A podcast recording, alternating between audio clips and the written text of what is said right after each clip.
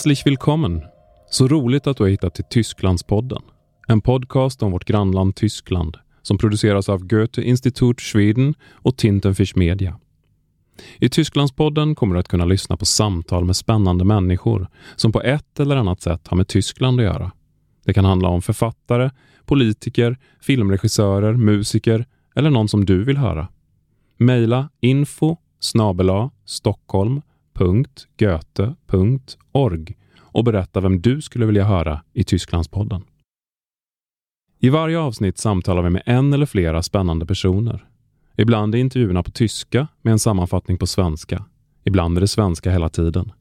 Vi hoppas att både du som pratar tyska flytande och du som precis har börjat intressera dig för Tyskland ska tycka att det är intressant att lyssna.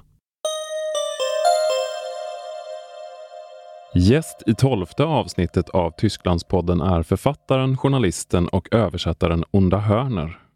Hon har tidigare skrivit en avhandling om den franska författaren Elsa Triolet och böcker om bland annat Salvador Dalis musa Gala Eloard och André Bretons fru Simone i boken Die realen Frauen der Surrealisten.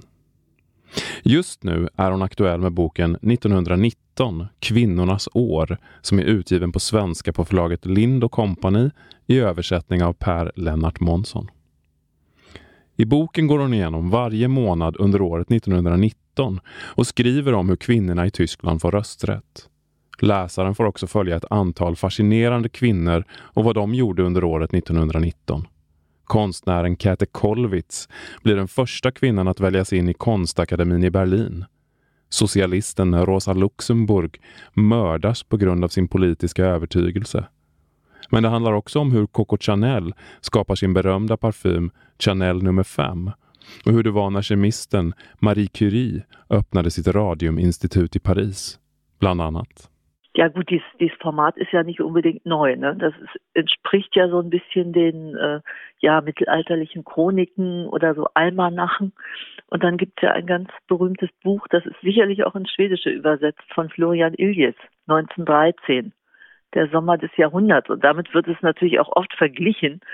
Aber äh, Herr Iljes hat das natürlich nicht erfunden, diese, äh, diese Einteilung nach Monaten. Ne? Das bietet sich äh, für so ein Jahr wie 1919 an, äh, weil da einfach im Januar eine ganz andere Stimmung herrscht als dann spät im Jahr. Also um die erste Frage nochmal zu beantworten, 1919 ist für Deutschland natürlich so ein ganz bedeutendes Jahr, äh, das ist das Jahr, in dem das erste Mal eine, eine frei gewählte Nationalversammlung tagt, und zwar unter Beteiligung der Frauen. Also das Kaiserreich ist Geschichte. Nach dem Ersten Weltkrieg äh, hat Kaiser Wilhelm abgedankt, ist ins Exil gegangen nach Holland. Und äh, nun muss sich Deutschland natürlich ganz neu ordnen. Das ist, äh, das ist wirklich so eine, eine, äh, es beginnt ja auch mit einer Revolution, mit dem Spartakusaufstand. Und es müssen ganz neue Formen gefunden werden. Also in, indem es jetzt eine Demokratie ist, äh, sind natürlich auch andere äh, andere Institutionen plötzlich äh, ja neu aufgestellt. Also denken wir zum Beispiel an die Schulen, an die ganze Pädagogik. Das muss alles neu geordnet werden. Und äh, deshalb ist dieses Jahr 1919 für äh, Deutschland so besonders.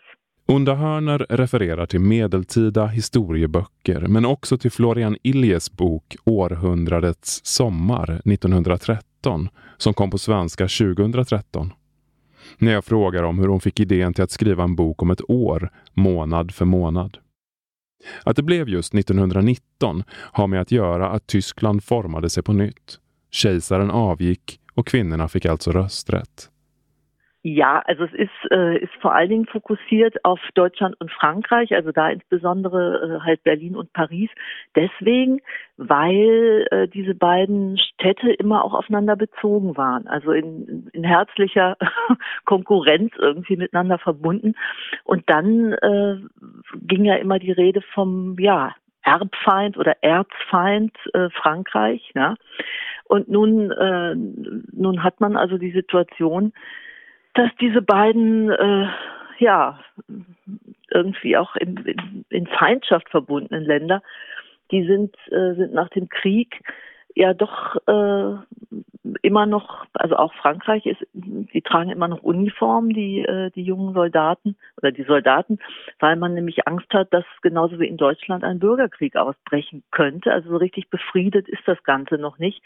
Aber man kann sich eben im, im Unterschied zu Deutschland schon wieder äh, so ein bisschen entspannter äh, den schönen Dingen des Lebens zuwenden. Also zum Beispiel Coco Chanel, die dann äh, äh, denkt, naja, ich mache jetzt nicht nur Mode, ich, äh, ich entwickle jetzt auch eine Duftlinie. Und äh, das 1919 kann man gewissermaßen als Geburtsstunde des berühmten äh, Duftes Chanel Nummer 5 ansehen.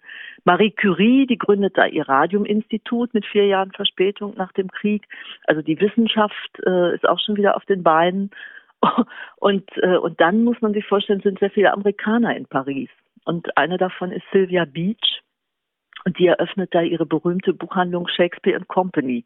Also dieser, äh, dieser Vergleich, der erschien mir reizvoll. Diese beiden Länder, das besiegte und das, ja, das siegreiche Frankreich, wie die damit umgehen, mit, äh, mit dem wiedergewonnenen Frieden. Unda Hörner skriver alltså främst om Berlin och Paris. Två städer med täta kontakter, både idag och 1919.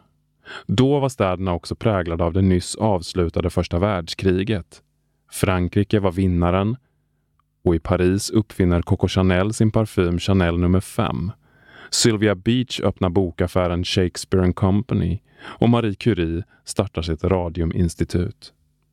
I Tyskland får kvinnor alltså både välja och bli valda för första gången. Naja, in Deutschland, klar, das ist der ganz große, äh, die, die ganz große Zäsur, das, das, der ganz große Erfolg, dass Frauen endlich das Wahlrecht haben. Und zwar das aktive und äh, passive Wahlrecht. Das heißt, sie können wählen gehen, machen auch emsig Gebrauch davon im, im Januar 1919 und sie können sich wählen lassen. Das heißt, es sitzen erstmals Frauen im Parlament. Und eine davon ist äh, Marie Juchatsch die äh, diese berühmte Rede hält im Februar. Als erste Frau in einem deutschen Parlament erhebt sie die Stimme und äh, hebt an mit äh, meine sehr verehrten Herren und Damen, also diese unkonventionelle Reihenfolge und alles, äh, alles lacht, also vor allen Dingen die Herren lachen. Also das ist natürlich äh, was ganz Wichtiges, diese juristische Grundlage, dass Frauen jetzt stimmenberechtigt sind, die eröffnet ihnen natürlich ganz andere Möglichkeiten, ja. Marie Jochatsch är den första kvinnan som talar i den tyska nationalförsamlingen. Hon inledde med orden ”ärade herrar och damer” och alla började skratta. För normalt brukar man ju säga ”ärade damer och herrar”. Att Tyskland införde kvinnlig rösträtt gör landet till ett slags föregångarland. Ja, auf jeden Fall. Also es ist, äh, wenn man sich so die politische Landkarte anguckt, Äh, dann gehört Deutschland tatsächlich zu den, äh, mit zu den ersten Ländern, wo es eingeführt wurde. Also in Russland zum Beispiel gab es es schon, sogar vor der Oktoberrevolution. Aber wenn man jetzt zum Beispiel nach Frankreich guckt, äh, da äh, ist das Frauenwahlrecht erst äh, nach dem Zweiten Weltkrieg eingeführt worden. Also das äh, ist ja dann im Vergleich sehr spät. Oder nehmen wir die Schweiz. Ich glaube, da war es, wenn ich richtig liege, erst in den 70er Jahren soweit. Onda Hörner säger att Tyskland var ett av de första länderna som införde kvinnlig rösträtt. Här i Sverige fattades det även 1919 beslut om lika och allmän rösträtt för kvinnor och män, men det dröjde till 1921 innan de första riksdagsvalen hölls då kvinnor deltog. Men tillbaka till 1919. Det var också året då Walter Gropius grundade hantverk, formgivning och arkitekturskolan Bauhaus i Weimar. Det var det Onda Hörner från början tänkte skriva om. Und während man dann so guckt und Stoff sammelt, äh, da stößt man ja dann immer auch noch auf Nebengeschichten. Das waren aber dann gar keine Nebengeschichten mehr, denn äh, ich, ich fand, dass es viel zu viele Frauen waren, die ich eben nicht, äh, nicht links liegen lassen wollte.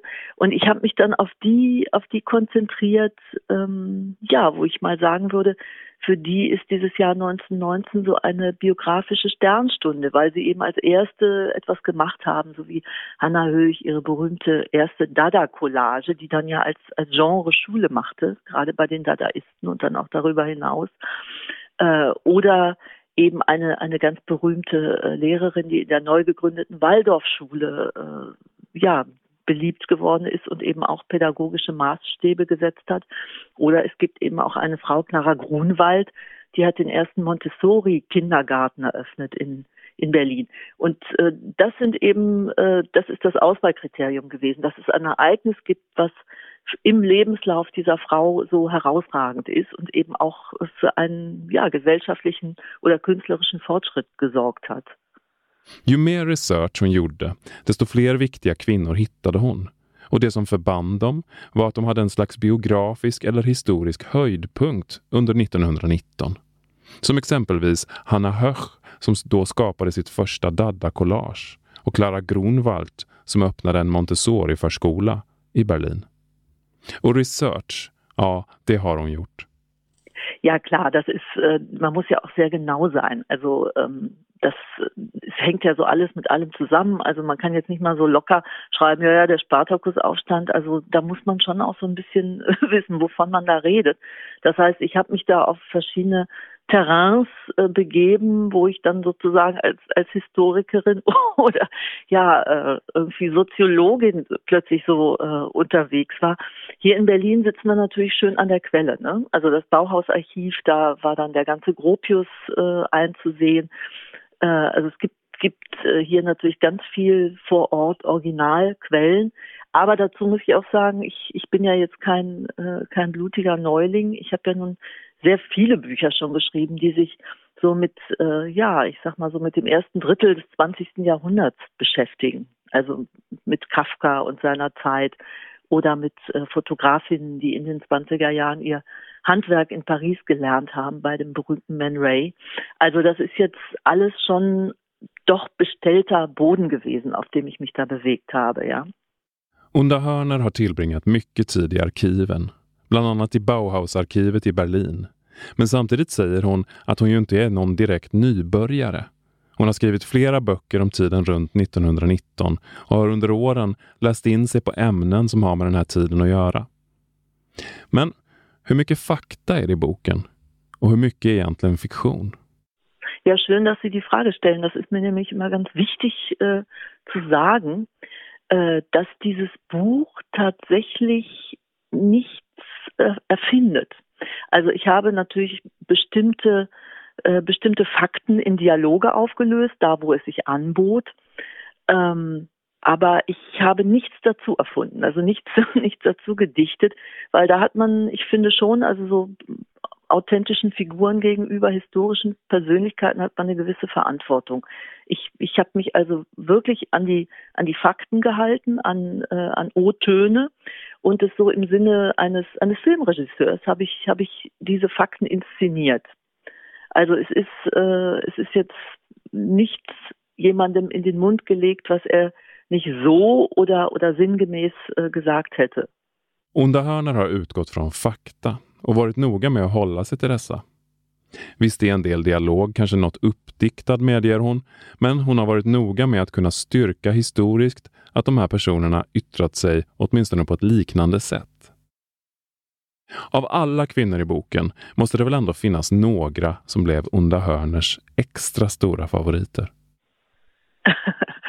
uh, ja, um, alltså gibt, äh, es gibt ja dieses schöne Sprichwort im Französischen, am Schluss, äh, am Schluss ist man immer in den Gegenstand verliebt, mit dem man sich äh, so lange beschäftigt. Ich äh, mochte sie dann alle. aber, äh, aber wer mir natürlich sehr nah ist, das ist die Dada-Künstlerin Hanna Höch, die also äh, sich in diesem Männer-Dada-Club da behauptet und, äh, und dann eben mit Klebstoff und, und Schere ihre Collagen produziert. Und eine andere Künstlerin, die so in meinen Augen richtig, äh, ja, so, äh, die ich richtig lieb gewonnen habe, das ist Käthe Kollwitz. Und ähm, ich, ja, ich, ich, sie ist die erste Frau in der Akademie der Künste. Sie wird als erste da reingewählt in diesen, in diesen ehrwürdigen äh, Verein. Und ähm, ja, ich hielt ihre, ihre Zeichnung immer so für sehr pathetisch und dieser, dieser vorgetragene Ernst, das war mir nicht so sympathisch. Und dann habe ich mit der Beschäftigung äh, mit ihrem Leben, habe ich eben gelernt, dass sie ja ganz früh einen, einen Sohn verloren hat in den ersten Kriegstagen 1914. Dass also dieses Leid, diese, diese Trauer in ihren Bildern, die ist, die kommt tatsächlich direkt aus ihrem Herzen. Und sie ist eben auch eine unglaublich mutige Frau, die äh, die dann gegen Ende des Krieges, als der immer noch nicht aufhören will, äh, äh, lehnt sie sich ganz weit aus dem Fenster und, und sagt dann mit einem Goethe-Zitat, Saatfrüchte dürfen nicht vermahlen werden. Also hört auf mit diesem Morden, junge Menschen dürfen hier nicht mehr an die Front geschickt werden und das hätte sie den Kopf kosten können. Ja, also die hat in meinen Augen so richtig äh, nochmal so Leben bekommen, was sie vorher für mich nicht hatte. Jo då, två kvinnor var lite extra spännande att skriva om. Två konstnärer. Dadaisten Hanna Höch och expressionisten Käthe Kollwitz. Kollwitz tyckte Onda Hörner faktiskt inte så mycket om innan hon började med boken. När hon lärde sig mer om Kollwitz började hon få liv och Onda Hörner insåg vilken modig och speciell kvinna Käthe Kollwitz var. Och det var allt för den här gången. Tysklandspodden produceras av mig, Mats Almegård, på Tintenfisch Media för Goethe-Institut Schweden. Ljudproducent är Andreas Tilliander. Vi hörs snart igen. Auf Wiederhören!